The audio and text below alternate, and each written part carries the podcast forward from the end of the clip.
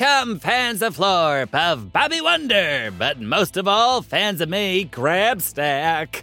It's time to think about math. I have to say, I think I'm getting pretty good at this math thing. As longtime listeners of the show will know, we don't have math on Florp. We have schmath. Schmath doesn't use numbers at all. It uses bananas, flarsh marflers, flueberries, snarflets, stuff like that. In other words, schmath is more like a food challenge, and on Florp we basically eat our schmath. So of course we love schmath. Math not so much. Like, for example, if you ask me what 2 times 9 is, I would say it's 3 blueberries and a flarsh marfler. That doesn't seem to come in too handy on Earth, which I take extreme exception to. Who doesn't want the answer to their question to be 3 flueberries and a flarsh marfler? but I have been practicing Earth math, and I think I'm getting pretty good at it. I have learned a lot of useful things you can use math for, like planning birthday parties and knowing exactly how many hours I have left before I can kick people out of my birthday party politely. I need my beauty sleep and I won't apologize for it. So, let's get to our mathematic challenge. The rules are very simple. The mathematics spits out three questions that are designed to be trickier than a Balzerian riddle ball, and we are here to solve those questions. Good thing we are harder working than the mathematic and know how to persevere through a tricky math problem. Each round you get 10 seconds to solve the riddle, but if you need more time, feel free to hit the pause button. I don't mind waiting. Oh, and you might want a pencil and a piece of paper too. It makes it much easier to write stuff down. You can try using a banana on the window, but it does not work. And everyone will be asking why you insisted on making such a terrible mess when the pencil and paper option was right there. All right, are you ready at home? Of course you are. Let's get started! Round one. The question is Waffle and Martha decide to build a treehouse. The treehouse floor needs to be five boards long by 10 boards wide. How many boards do they need to build the floor? 10 seconds are on the clock. Let's go!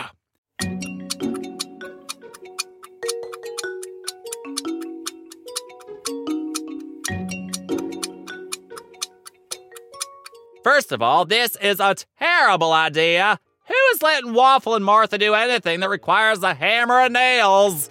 Do they even know what a hammer and nail is? I'm concerned they will be building this treehouse with bubblegum and, well, probably more bubblegum. But let's say they do actually want to build this treehouse. And let's say, for the sake of argument, a very losing argument, that they are going to succeed at it. If the treehouse floor needs to be five boards long by 10 boards wide, then we need to multiply 5 by 10 which makes 50. They need 50 boards to complete the floor. That is, if they complete the floor, if they even know what a floor is. All right, let's move on to round two. The question is Waffle and What's with all the waffle? Mo- okay, sorry. Grabstack focus.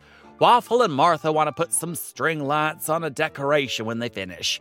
They have 52 lights, and the treehouse will have four walls. They want each wall to have the same amount of lights. How many lights can fit on each wall?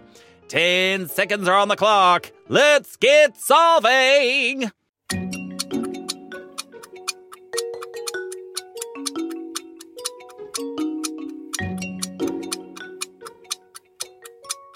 Typical Waffle and Martha jumping ahead to the end of the project before they've even gotten started with the beginning.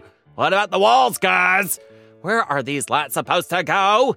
I'm sure I'll have to fix this whole thing before it's done. What's that, Carl? Oh, Carl, the station manager, is saying the questions are hypothetical. Same to you, pal. Oh, oh, oh, I'd say hypothetical means that they aren't real. So I, I don't have to help them build a tree house. I knew that but that doesn't mean I won't complain about it. what was the question? Oh, yeah.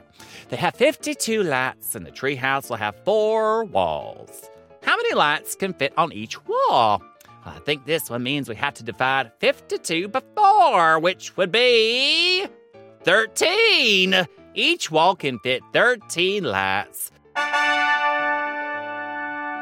Look at us, folks. We're really cooking with gas here. Let's keep going. Round three. The question is they start their project at 9 a.m. Saturday morning and don't finish until 6 p.m. How many hours did they work? See, now this is a question that would be much better on Florp. If you want to ask someone how long they were at work, usually they would answer you in the form of a bag of Flarschmarflers. It's a rather impolite question, actually. Most people don't like being asked how long they were at work on Florp, so the Flarschmarfler bag is a less of a schmath answer and more of a way to get you to stop asking about work.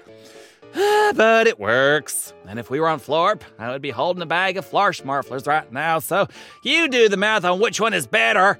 Although I guess we have to actually do the math on what this question is, or we won't beat the mathematic. Okay, let's look at the clock.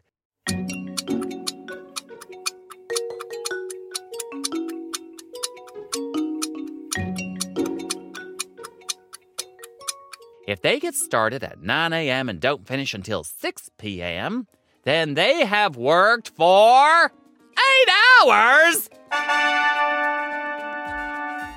I don't believe for one second that Waffle and Martha would do any job for eight hours straight.